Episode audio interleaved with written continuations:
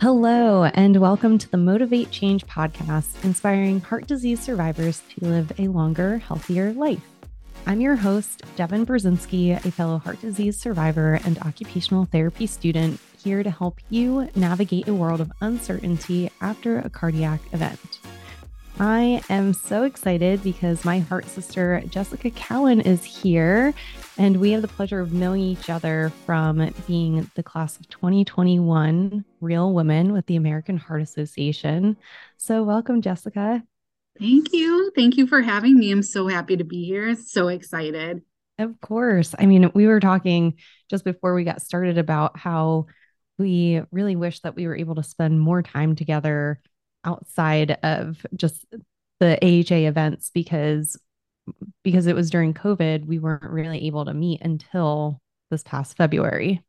Yeah, and I always love to hear and connect, you know, our CHDs connect us naturally and I always love to, you know, talk about what my journey was, learn more about your journey and I always am saying, you know, it doesn't matter the extent of your CHD. A CHD is a CHD. So, you know, whether it's a very, um, I guess, straightforward is not the right term, but, um, you know, very versus a complex, you know, with multiple, multiple different layers to the CHD. It, it's still a CHD. And I always love just to hear everyone else's story and experience. And there's always going to be commonalities. And I think that's something you share and it kind of bonds you to begin with. And uh, you know everybody has it has experience that will overlap. And um, it's just interesting. And you know knowing that all you have that instant support and connection is is so nice. Absolutely it's a unique thing too. Yeah yeah it's very unique. I know. That's why i was really excited to talk to you today because you're also a congenital heart defect survivor. And I I just want almost not to compare stories, but like to understand what you went through growing up because I know it was very isolating on my end. And I wish that there were more resources and things out there like the foundation, uh, which we'll get into. Um, so we know that every year 40,000 babies are born with a congenital heart defect, which comes out to roughly one in a hundred babies. Um, and we were one of the lucky ones. so, yeah. and that's actually for those that don't know, congenital heart defects are the most common de- birth defect. Um, but your diagnosis is pretty rare. You have what's called hypoplastic left heart syndrome. Can you tell our listeners like what that is exactly? Yeah, yeah, it's it's it's a rare form of CHD and interestingly enough, you hear a lot about it, but it doesn't affect a lot of babies. Just it's so rare and it's so in complicated um, that that's why you hear about it more and you hear about single ventricles. So hypoplastic left heart syndrome really just means that I was born with literally half a heart. So I my left uh, side of my heart, left ventricle did not develop. So I was left with the right side of my heart that had to work as a whole heart. You know, it had to pump double time, it had to make up for that missing ventricle inside. So over time, you know, that that type of diagnosis wears on your system, wears on your heart. And there's a lot of things that can complicate the diagnosis and really there's no well we know that there's no cure for any chds uh, and and you know we do our best to advocate for that on a daily basis and that's what we all look for right? At the end of the day we would we just want a cure. Uh, we don't you know cancer patients have cures you know mm-hmm. their their cancer is cured after you know said treatment but unfortunately we only have surgeries that can help repair or fix for a time being, you know, just for the time being. And you don't know how long those are going to last. And I ended up having um, to have three surgeries because of this defect. And it, it automatically puts you into this category where there's three different surgeries and it, it's a series of surgeries to help try and fix and repair that complication. And and it's the same for if you were born with just the left side of your heart. So that would be hrhs so um yeah it, yeah so your first surgery it was that what two days old? Yeah i was four days old. Um my you know all the tests the sonograms all the you know progressive pregnancy tests that your mom gets whether they were all normal. So they couldn't mm. see anything on a sonogram or or hear any different heartbeat when i before i was born. So it was only after i was born that a nurse had noticed i was um, turning blue. And then she you know they called in a a doctor cardiologist and like oh yeah heart you know they did whatever tests they do. I'm assuming in an echo and i was in surgery like two days later. So um yeah first open heart was at four days old and you got to remember when you're that little when you're a baby just born your heart is the size of a walnut. So you can imagine these big hands coming mm-hmm. into surgery. And this was, uh, oh gosh, do I have to say it? 40, almost 40 years ago. I, I don't feel that age, but it's crazy. In the 80s. um, yes. You know, when, and, it, and it's still pretty much the same. I mean, the techniques maybe have had a little bit of a upgrade um, but at end of day, it's it's really just the same. Those big hands going in with these little tiny instruments, you know, doing heart surgery. If you think about the size of a walnut, like I said, on a on a heart, it's very hard to comprehend. But mm-hmm. um, you can see the, you know, how intense and how complicated it can be, and uh, thankfully, I I grew up in Chicago area, and my doctors were at in Chicago, and um, I went to the main children's hospital mm-hmm. um, that was in the city. There's no centers closer than that one, and yeah, so it was four days old. Then 18 months was the second surgery that followed that first surgery. So it, like I said, it's a series of three and then it's called the Fontan, and each stage is is different, but it builds on fixing that um, the oxygen and and how blood is flowing, and um, the third one was when I was five years old, so that's called the Fontan, and that you know we've heard that name that operation that name tossed around a lot when you have a single ventricle. Mm-hmm. It's it's the standard uh, palliative care, that's all you can do. Hmm. Uh, you don't know how long it lasts. I, I, know people who have have a single ventricle who are doing well enough to live, but it at some point it gives because you, you your half a heart can't you know can't last you a lifetime unfortunately Sure. I mean, I just want to go back for a second because I'm just envisioning the surgeons operating on a walnut. Like that's right. so small. And the amount of skill and expertise that a surgeon has to have is just insane. Um, and then as far as your procedures go, like, so there's specific things that they're doing at each surgery. And then what types of things are they looking out for? I'm assuming that you go to a cardiologist every, is it every month? Is it every six months? Do you remember any of those checkups? I remember a lot because I remember the checkups because I absolutely adored my cardiologist. So oh. the cardiologist who first met my mom at four days old was the cardiologist I ended up having just about 16 years with. Um, and that they were um, a team, Dr. Weigel and Dr. Cole. Dr. Cole was the one who initially met my parents. And I just always remember, I feel like it was pretty often. I feel like it was every three months, maybe every four months for a long time.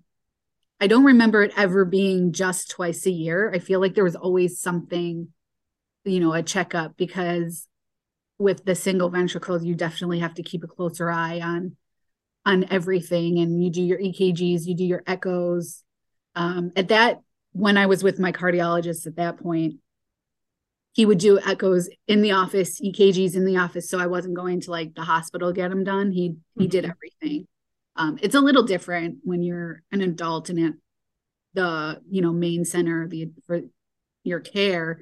I mean, it's still everything is done in one spot, but it's not necessarily done directly by your cardiologist, right? They just read the results, sure. which you know it was again it was different um, I know he still does that with his patients because it's um it's a private practice, mm. but he's affiliated with the the Children's Hospital. But yeah, I mean, you just look out for your own signs, like he would say, you know, typical signs for a single ventricle are shortness of breath, um, chest pains, like when being active uh, just if the heart's enlarged or if it's you know it, it has a different rhythm right so it's not going to have a typical ekg and typical echo so yep. if any changes on those show up you know that's why you keep such a close eye on on things Uh, because uh, you never know when something's going to change.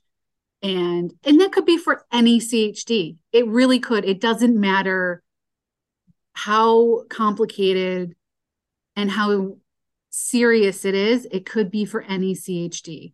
And I think that's that's one thing where it's like you do worry about and I you know you do worry about okay well when's the other shoe going to drop when is it my time to worry about needing to get a valve replaced or it and stop working or do i need a surgery you know why you just don't know and i think that's something that i all I won't speak for all, but a lot of CHD patients struggle with that they might not want to talk about. For a long time, I didn't want to share my story. I didn't want to talk about it.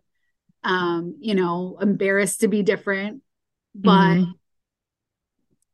um, I had growing up, I had such a good group of friends who just understood and it was just the norm for me. So they knew me from kind of like kindergarten on so they knew that well i was the only one with a a chd let in that i knew of in my class yep. throughout like high school you know uh Same so they're just like yeah right? It's like it's that's the rarity of it right?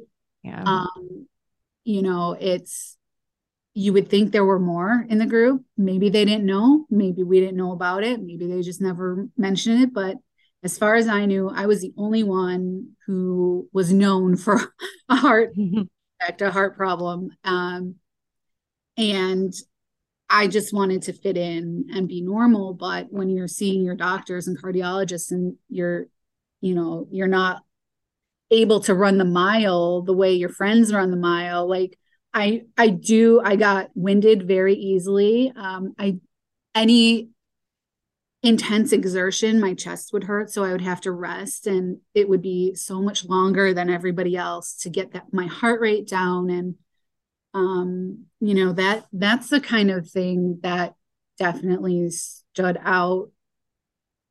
Um, you know, that you that you're made aware of.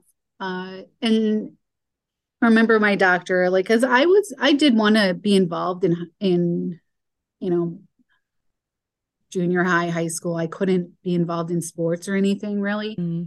Um, at 13, I was diagnosed with congestive heart failure. And I remember my cardiologist at that point, because I was like really tired, like sleeping all the time. And I, that's, you know, that's a symptom of heart failure. You just you have no energy to do anything. Um and you're just worn out all the time. Even thinking hurts, you know. Mm. like, you know, you you just want to you want to go somewhere and just sleep. And and so I remember him showing me the x-ray and he used his fist, talk about a walnut size heart to begin with. Well, he used his fist and he was a bigger guy, you know. I was 13 mm-hmm. looking at an x-ray and I didn't I I saw, you know, what my heart looked like, but he's like he made a fist and he's like and like again, he has a way bigger hand.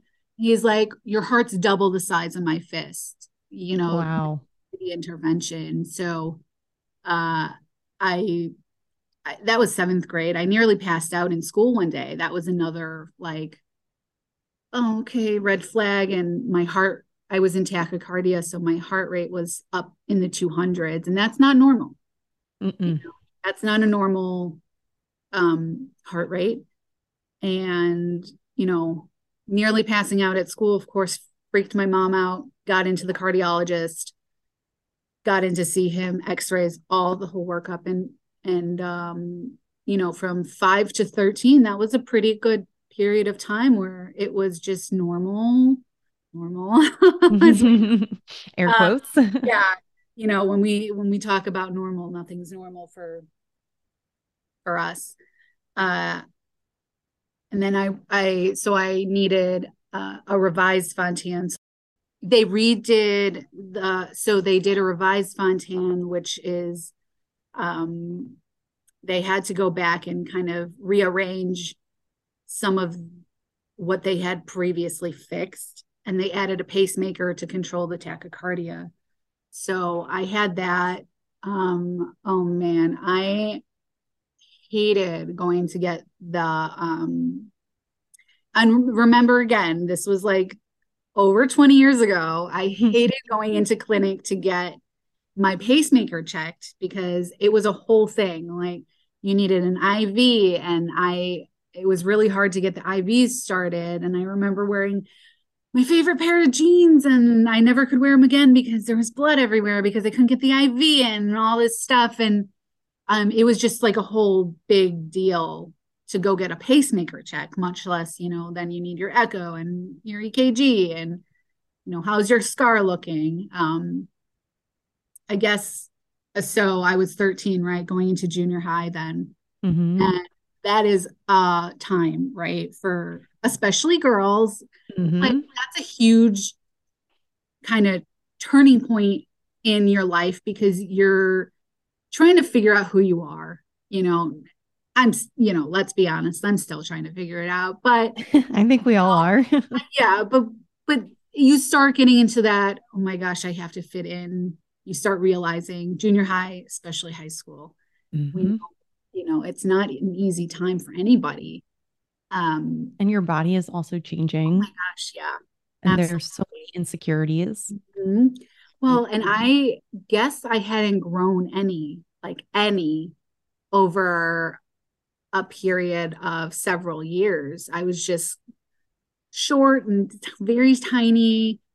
Um, and that's also you know something that happens with a CHD depending on um you know you're very it's almost like you you're not health well you're not healthy exactly but you know your your growth everything is thrown off and everything is just you know when it catches up it catches up and you don't really exactly know when that happens.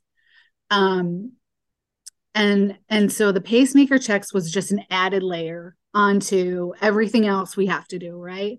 Blood work caths which i hadn't at that point had a lot of. It just i think that's another way they found out that you know something was off and they needed to repair something um, mm-hmm. by a cardiac catheterization they check your your heart pressure and and see how well it's pumping and your ejection fraction which is again a factor in if it's if it's high ejection fraction that's good your heart's functioning and everybody's different you know you could have a low ejection fraction be just be just fine but the lower it goes you know your heart's doing more and not being able to keep up and just getting weaker and weaker. And Do you so, remember what your ejection fraction was? oh, I don't ever remember being told. But usually when you're in heart failure, it's probably was in, I want to say between like the 20s and 30s. Okay. Like 60 is normal. It probably was lower. Um, because that's also when you start feeling that very tired, very worn out feeling like you can't even walk from the bathroom to your bedroom or up Mm. a up a couple stairs. Um, so it gets to be that bad. Wow. And And I'm just I'm just picturing you in like middle school, high school, yeah, and feeling like this. Like, did Yeah. you miss out on events and stuff like school dances or pool parties, things like that?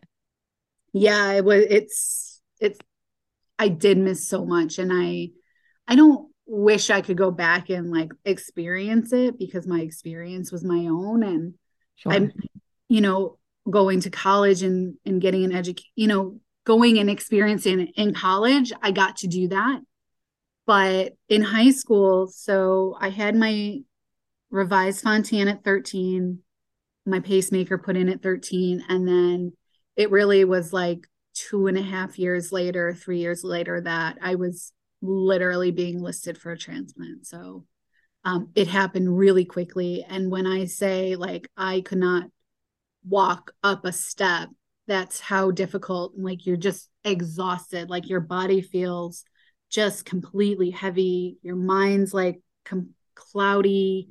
You just can't function. There's like it's like that fight or flight you know and you're in that you're you're doing both at the same time and it clashes almost. And so you just do what you got to do. So sleeping helps. Um you know whatever my body was telling me to do i did.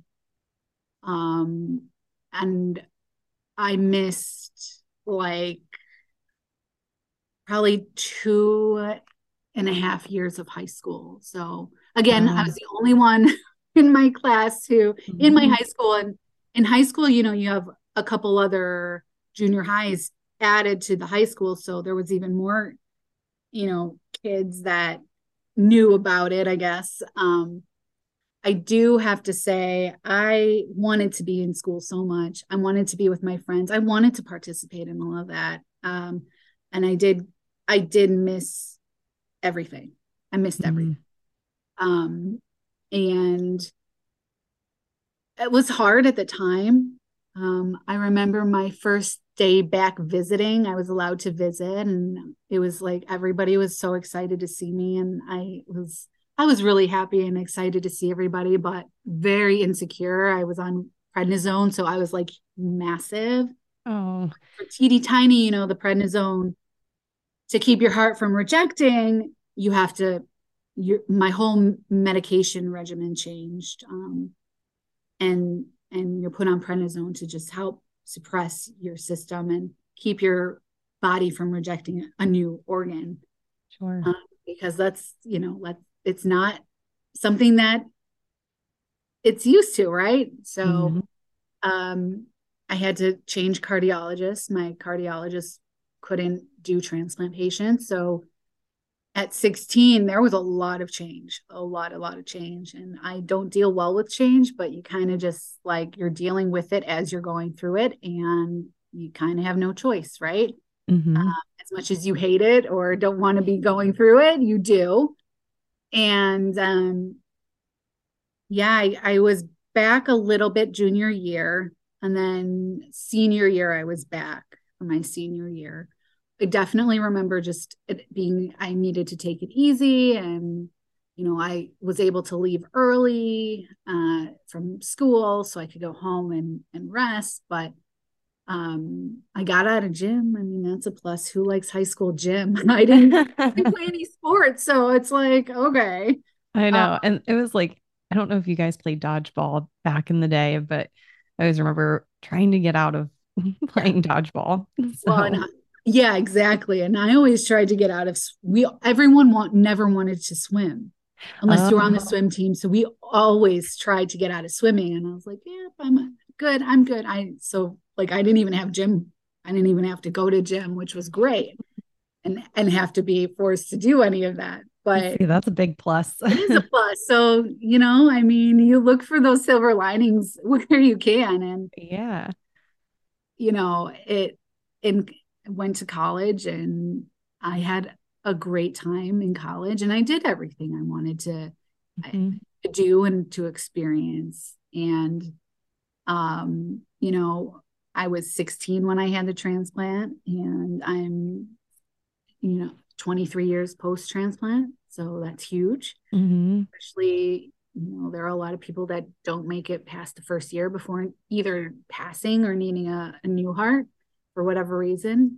Um, Horizon line, yeah, this isn't a cure, right? We know that.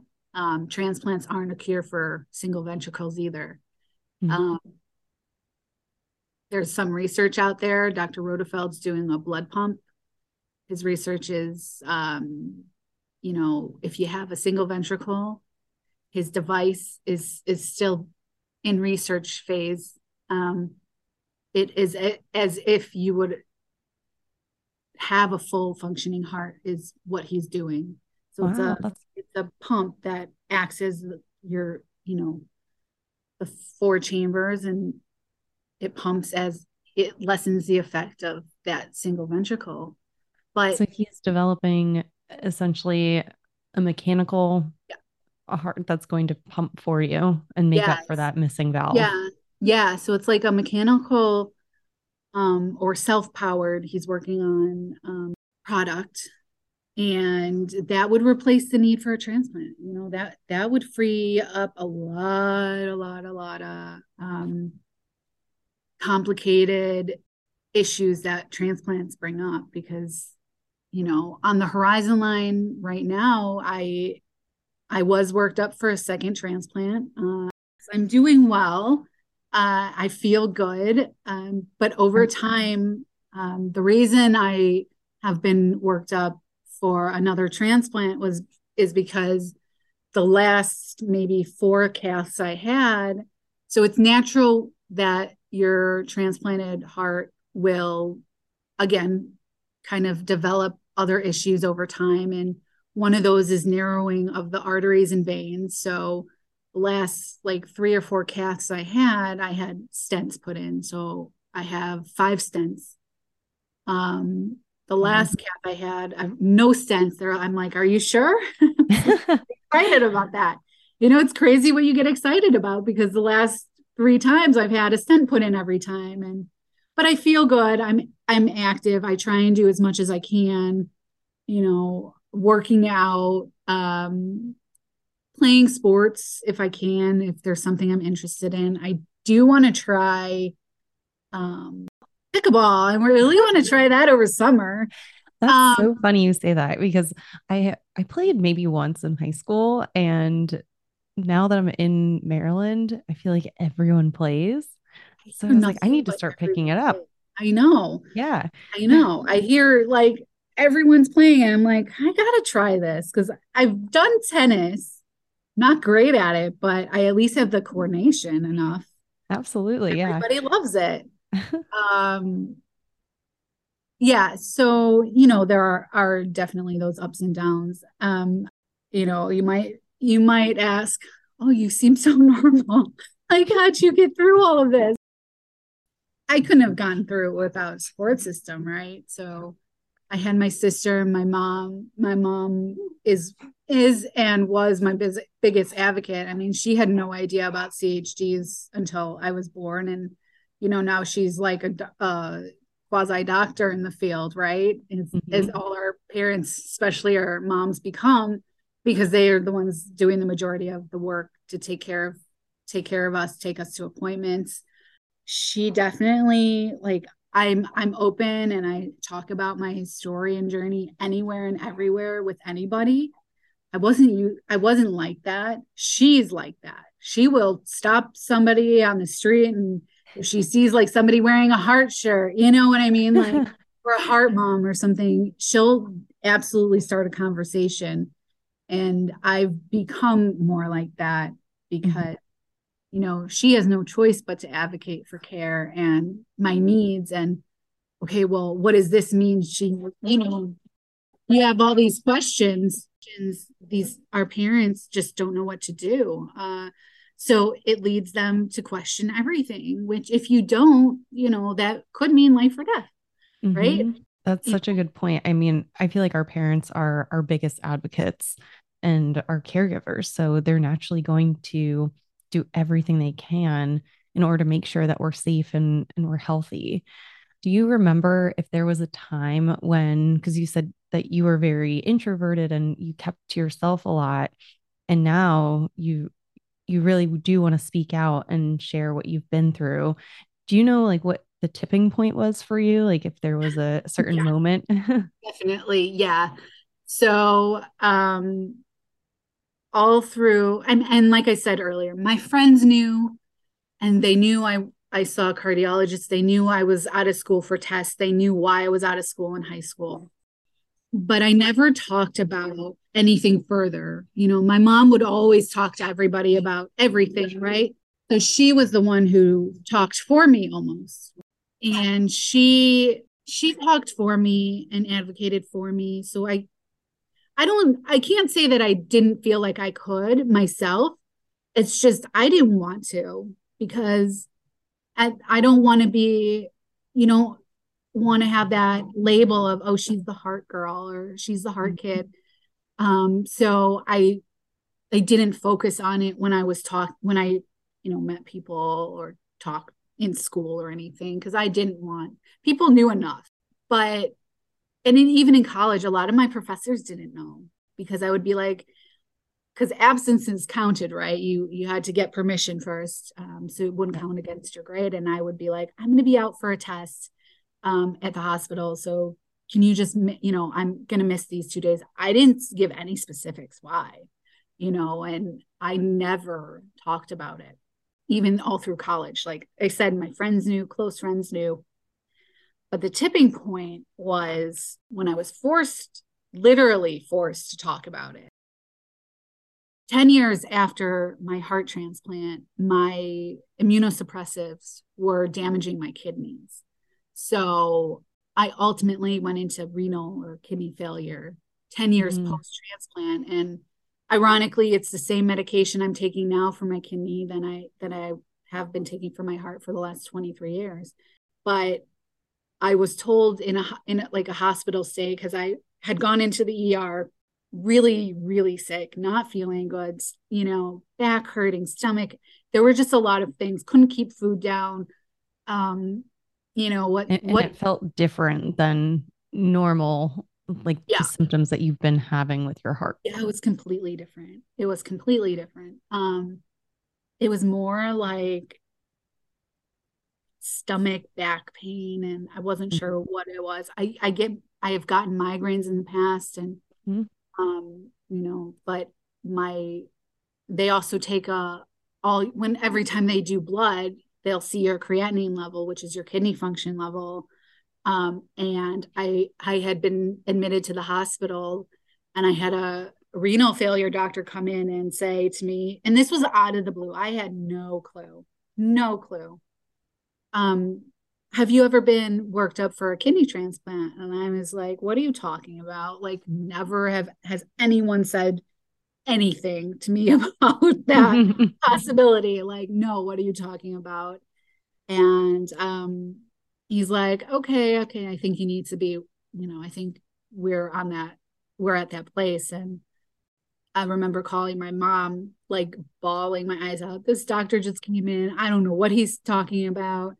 Um, and so there it was a very quick turnaround for being worked up for a kidney. And the wait for a kidney, though, like for a living donor kidney, even for uh, a deceased donor, is like six years. What? So, yeah, it's a long time because you can, with the kidneys, you can live on dialysis, as miserable as it is. That's true. You can live on dialysis going three times a week. And that I I absolutely hated, hated, hated the dialysis. That was so you did what, have to go through dialysis. I did only for a short time, thankfully. Mm-hmm. But I almost said no to it because I knew what having a kidney transplant meant, or dialysis, I should say. It was a port, you know, much like uh, cancer patients have when they get their chemo treatments. Um, I had seen my mom go through chemo treatments. She had breast cancer. So, you know, I knew when they said port, I'm like, oh no. Um, that was that was really hard to to take in and knowing I, I didn't know how long I was going to be on dialysis for if I didn't have a living donor. Thankfully, thankfully, my sister, my younger sister, um, so this is how I got started being open and talking about everything. Was my sister said she would be my a kidney donor. You can have a living donor. You can live with one kidney. Um, it's you know there's nothing crazy weird about that it does the same thing as two kidneys um so she said she would be my donor i did not want her to have to be i know i did not want her to have to be going through anything much less we were in op- the surgery at the same time so can you imagine my mom losing her mind you know um mm-hmm. and we're very close my mom my sister and i are very close because that was my support system through everything, right? And my sister at points was like a caretaker helping my mom. Um, even though she was younger, she got dragged into a lot of it. But at the same time, my mom would never leave her out of anything going on, which I think was very important too. You know, you have to let the other kids, and it's really hard for parents when you do have multiple kids, um, whether it be one or or more than one sibling. How do you deal with that? That's a whole other level of um, that just adds to the whole situation of dealing with a CHD because it affects every single person in your family. It really um, does. I mean, yeah.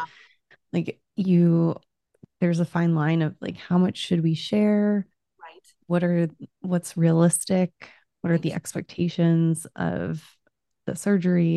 You know, and but I, I think it's important and it's great that your mom was so transparent with your sister and and like oh the fact that she yeah she was willing to give you a kidney that yeah. says so much it speaks yeah. volumes yeah yeah i mean and she and she did and um you know part of the donor process this is for for all living donors god forbid they need a, a kidney themselves they are able to go like to the top of the list so they can receive a kidney. Um, oh, I didn't know that. Yeah, yeah, I didn't know that, and I think that was the only thing that made me say, "Fine," you know, fine. Mm-hmm.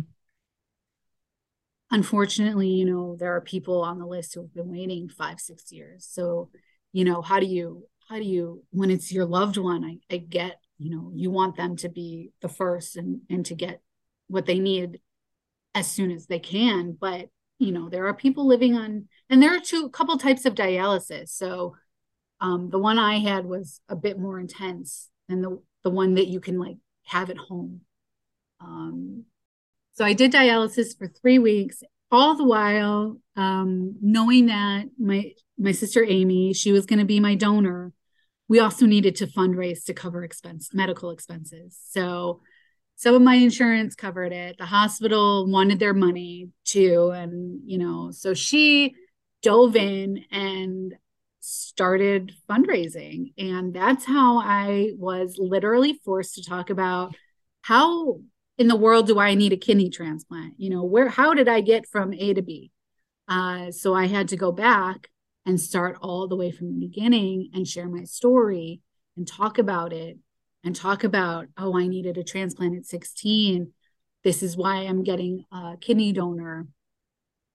And we were, we had help. We had um, news spots in the newspaper in Chicago and, you know, online and interview, not a lot of interviews, but interviews enough where I had to share my story. So, you know, between that and kind of I putting it off but knowing that if it helps somebody else and and my mom being such a strong advocate and and never forcing me to talk about it but telling me that by talking about it sharing with it it could help somebody and advocating for yourself, which obviously includes talking about it. You need to tell, you need to advocate for yourself, which means telling whoever it is what is going on and why, you know, and if you have to start from the beginning, you have to start from the beginning. So I think that's really what propelled me to be so open and honest and I I really don't have any problem ever sharing my story at this point. Um, I I come from it the perspective of I get to meet new people. I hopefully get to share my story and help others. Maybe if you don't know enough about CHD, you can go and and learn a little bit more. Um, you could definitely learn from both of us who experience CHD. It's like I keep saying, it's it's the same thing. It's just going to be a little bit of a different path and story, but um, I think that's really what made me talk about what was going on and why I was needing a kidney, and it brought me right back to you know kind of did full circle. Mm-hmm. No, thank you for sharing that because I mean, what you've been through is so profound and I think a lot of people like like meeting you at the event in New York and I just feel like when I when I've met you, you have like this light and this energy about you and you're just really positive and I feel like a lot of people might go in the opposite direction during these types of times, right? And um so I'm curious how you've like kept your mental health up and how you've stayed sane over the years. Yeah. Wow. Um yeah, it's not been, you know, it's been a struggle. I those days, the dark, you know, some of the darkest days are when you're going through uh those points in time where you're actually in thrown into okay, I'm needing a heart transplant and being worked up and and throughout that. So it you just again, you just the way I am, I just kind of focus on, okay, I need to get through this. This is what I'm going to do. I try and picture like anytime I hate going in for caths. No one likes them. They're not fun. They're invasive. We all know. Um, but I just, I just try and picture myself like after that, like, all right, I'll be home. I'll be with my dogs. I'll be comfortable what mm-hmm. what am i going to have for dinner or whatever you can always know you know i'm feeling good when i'm talking about food all i want to do is food that's one you know i guess that was one of my mom's uh signs if i didn't want to eat anything she knew something was seriously wrong because mm. uh, i'm thinking about my next meal as i'm eating my meal you know let's be honest um, i love it what's your favorite food Oh man, there's too many to name. I don't know. I love popcorn. I well, is coffee considered a food? Mm. we can put it in that category. As coffee would be my food. But um, you know, and I would oh man, definitely popcorn. They would sneak in, not sneak in, but I would refuse to eat like the hospital food because it was gross, you know. Yeah. So when I was allowed to eat what I what I was, you know, if I was allowed to eat whatever I wanted, my mom would always go and get me something from outside of the hospital. Garrett's popcorn is like the best caramel popcorn on the face of the planet. Mm. Um, and cheese popcorn, like you have to have the Chicago mix, it's called. So they would go get me popcorn. So stuff like that um, kind of made those moments better. Mm-hmm. Um, but the mental health i think the more i i we that wasn't a term that wasn't a thing when i was growing up. Like it it's only been recent. So we hear a lot of mental health talk now and how it's okay to talk about how you're feeling and what you're thinking and um, it's encouraged. And we know that obviously there's a huge element of ptsd from trauma when you're when you go through anything significant when you're younger mm-hmm. um, even as an adult if it's it's traumatic enough you know you could have ptsd and I think that's kind of how we labeled it. Like if I would just like have anxiety or depression, oh, it's PTSD. But I think now more so is actually knowing it's okay to talk about things with a therapist or, you know, take a break from the situation and just kind of do something that makes you happy or makes you not think of where you're at at the moment, like getting through a cath, you know, okay, what am I going to do after? I think those things help, but I mean, mental health is is so important, but I just don't think for me it was talked about in that capacity. I mean, my mm-hmm. mom was always talking to me about anything I needed to talk about. I would I would lose it. I would cry like about any it could have been about anything, um, worries, anything. I think that's how I dealt with it. Um, you know, it was very emotional. So I really don't know how to not deal with the mental health capacity in a different way because mm-hmm. that's kind of my like I have to get the emotion out to take a breath. Um, but it does yeah, so it, talk talk to people.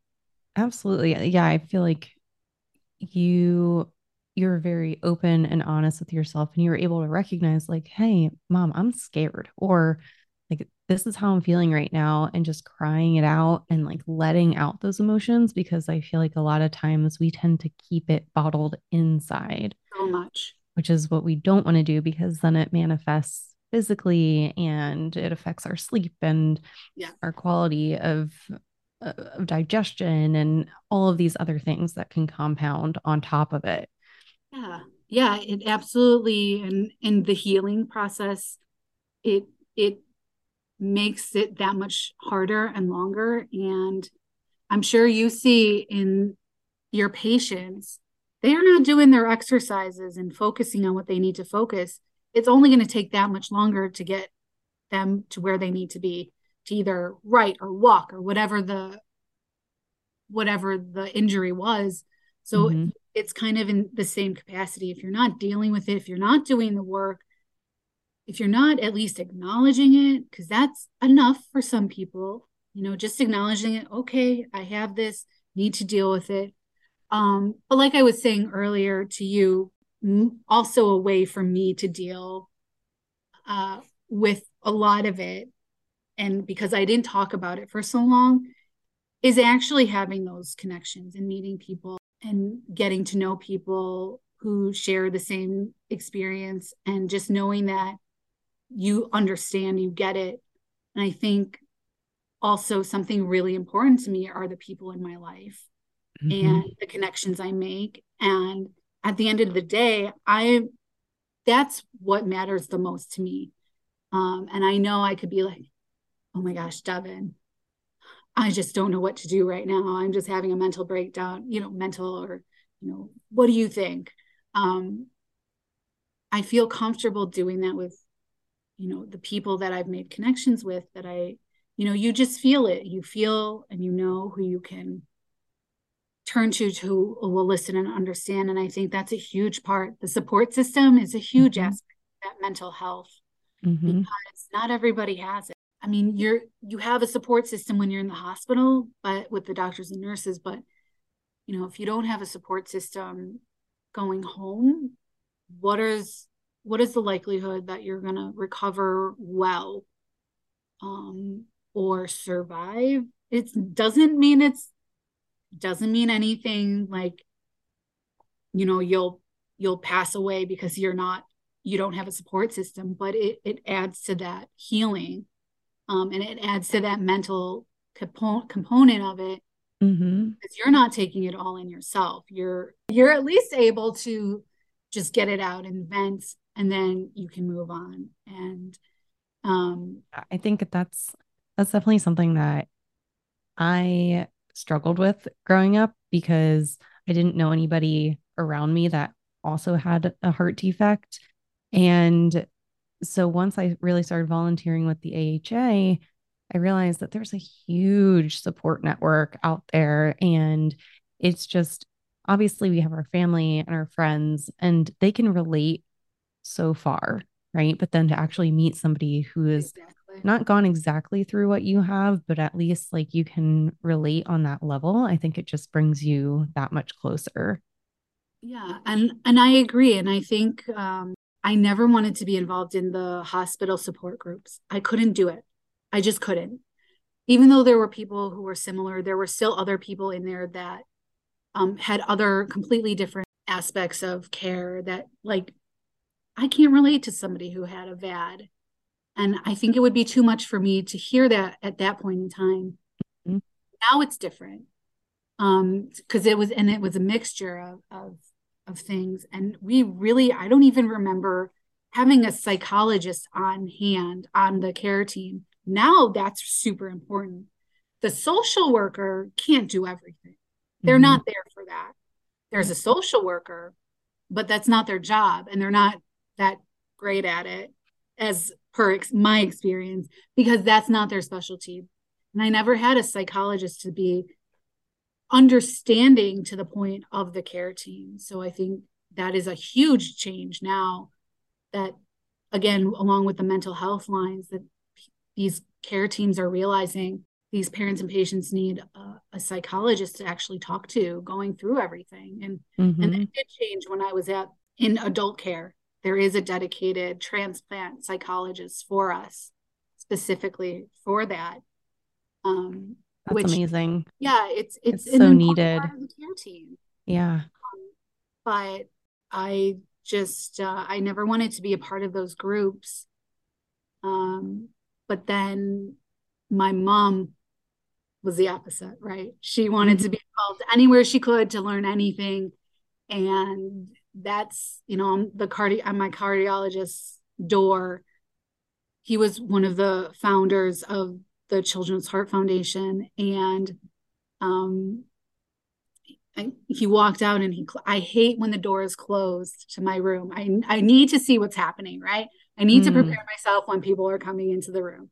So I had probably gone and opened the door. But my mom, there was a poster on the back of his door for the Children's Heart Foundation and to get involved. And um, the Children's Heart Foundation was founded in 96 and we got involved when I was 14 at in 97 and you know I was a volunteer for that because we didn't at the time the AHA didn't have the CHD component.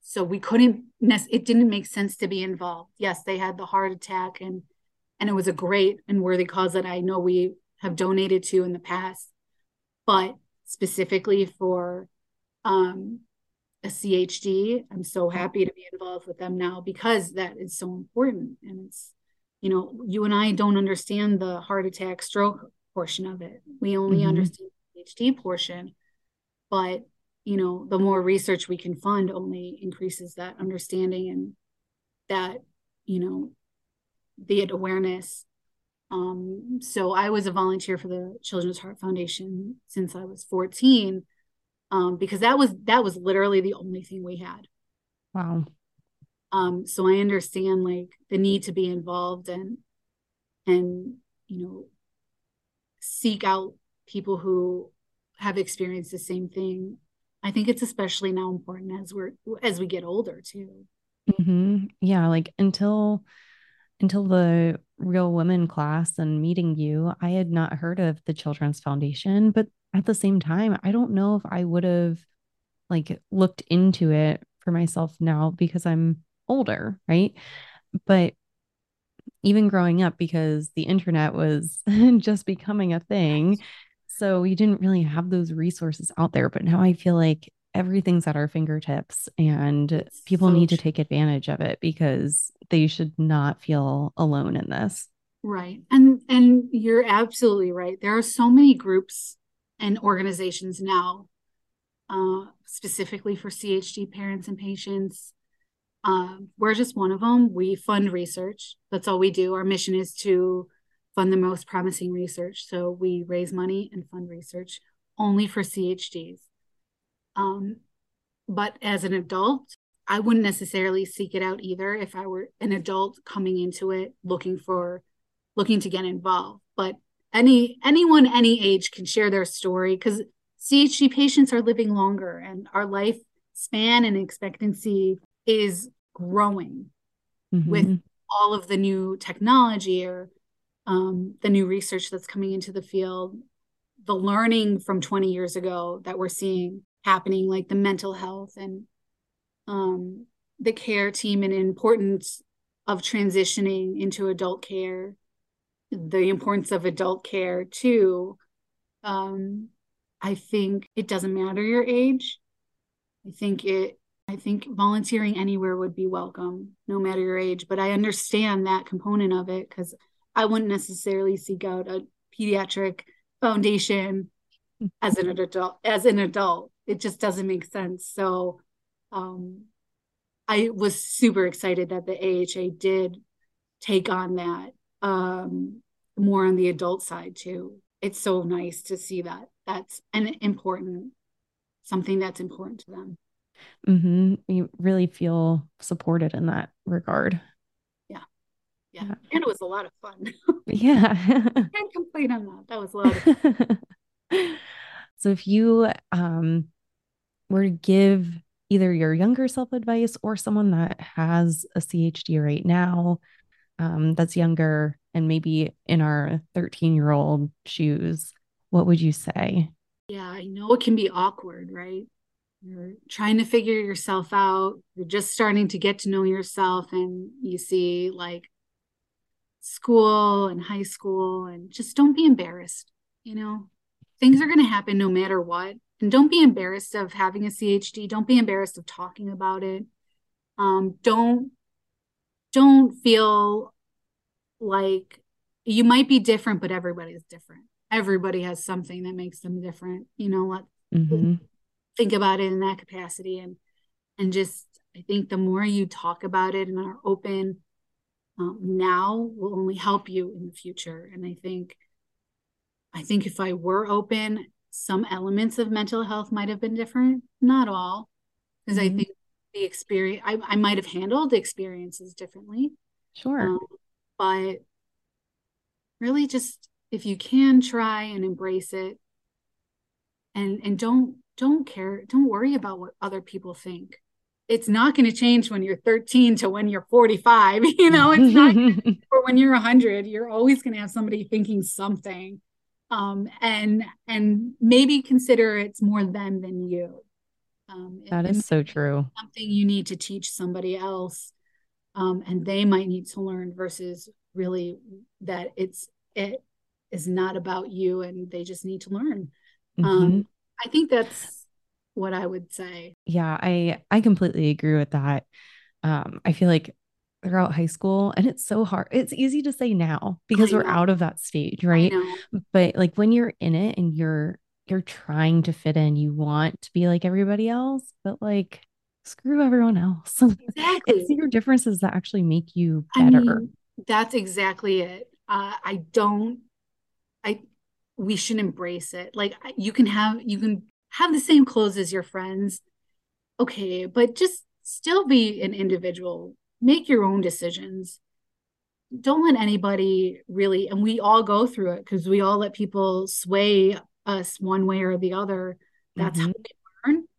But just knowing yourself and and knowing what is the best for you and not trying to compare yourself. Comparing yourself is awful.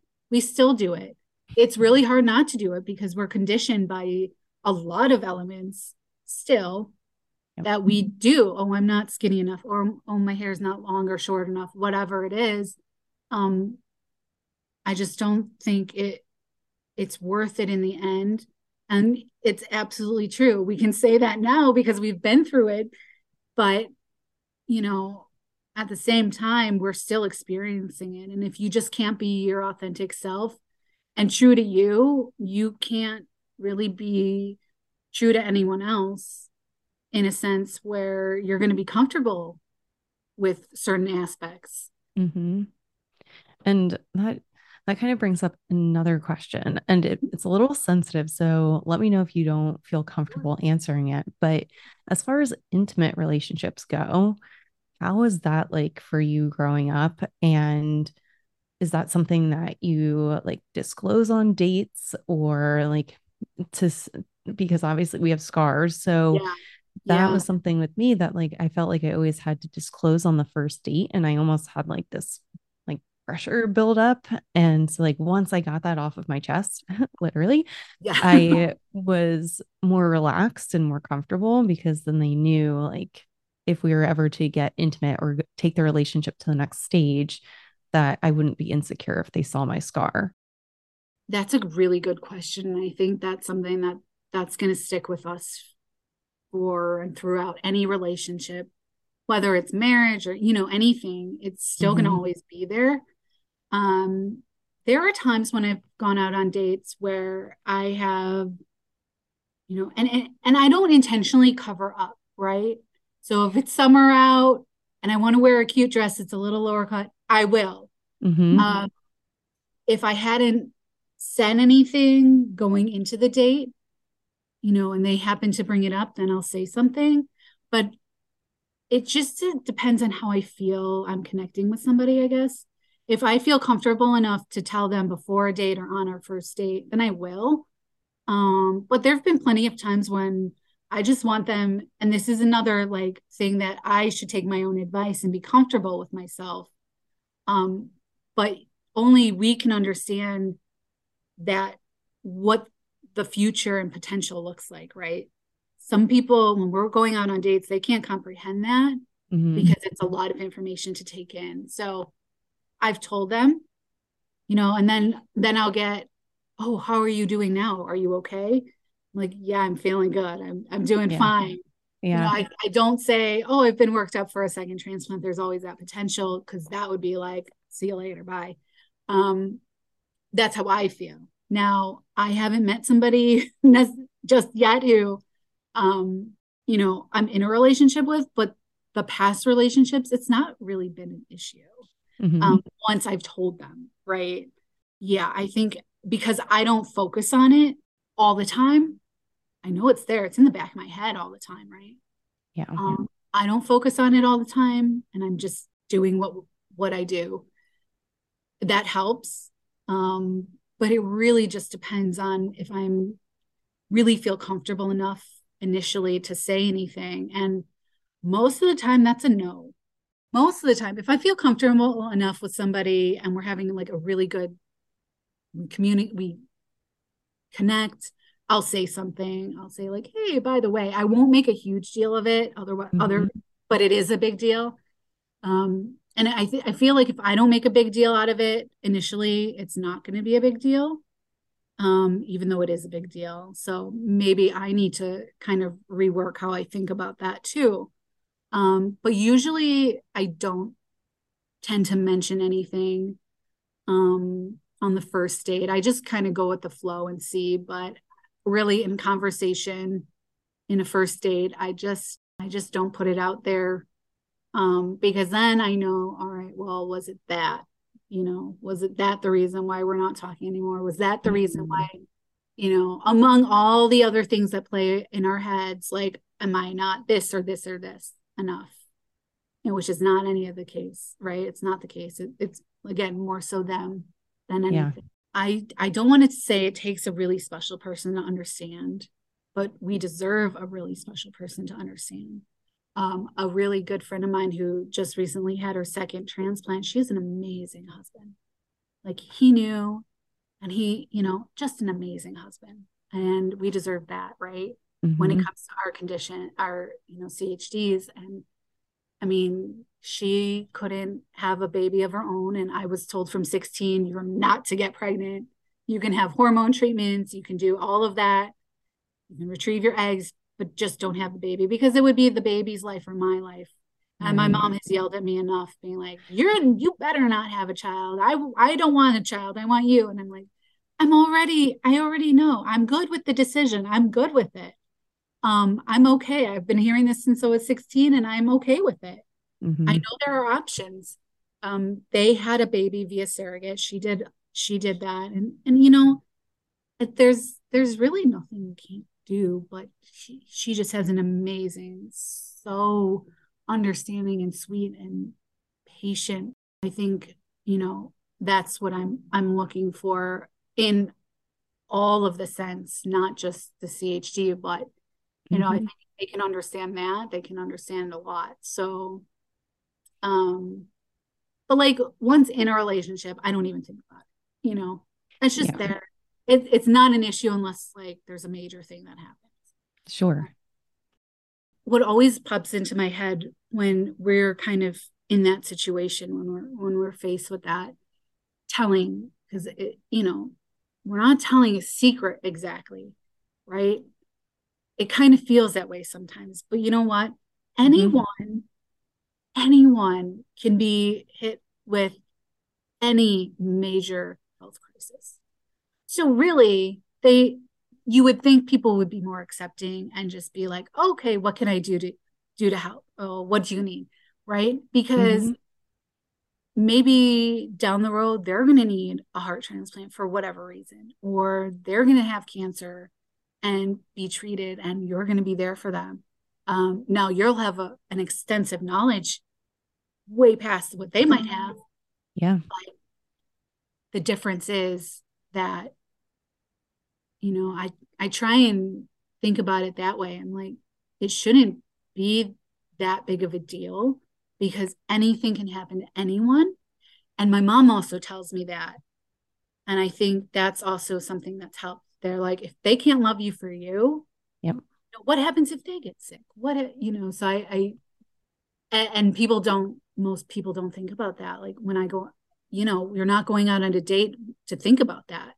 right. But- and chances are, I mean, the odds are we all die from something. Yeah. Right? None of us make it out That's alive. Right. So there's most likely going to be something that happens to everyone down the road. And right. I feel like in with just it, like having our own health issues and like maybe in in the healthcare world, we have a different perspective on it and a different lens that we can we know almost what to expect and are more realistic about it. Totally. Yeah. Yeah. Yeah. Absolutely. You know, but dating in general is not easy. No. put that out there. Like, um, very confused by it, but yeah, dating in general, like without yeah. any Yeah, no, I I hard stuff. I, no clue. Yeah. uh, I've loved our conversation today. It was so good to like actually hear your story like in full because I, know, I just feel like even though we were able to hang out in New York, our time was still short. It was like just short. for that day. And so I'm really glad that we were able to connect. Um, if people have questions or want to follow you, pimp yourself out, where can they reach you? I'm on Facebook, Instagram. I'm on Twitter. Uh, you can always email me. Feel free to share any of those. Um, Twitter, I don't use so much. I just got on during a conference one uh, a few months back, and um, but yeah, I'm on all social, and I'm happy to answer any questions. And um, feel free to email me, message me on Facebook. Awesome. Well, I will put all of your contact information in the show notes. Thank you again for jumping on. It was great speaking with you. It was so good. I, I thank you for thinking of me and I loved talking to you. I just love that conversation with Jessica. I mean, her story is so powerful and the amount that her and not only her but her entire family has gone through it just makes them that much stronger. If you want to reach out to Jessica, I'm going to put all of her contact information in the show notes. Um, and that's our show today, folks. So, with that, stay happy, stay healthy. This is Devon.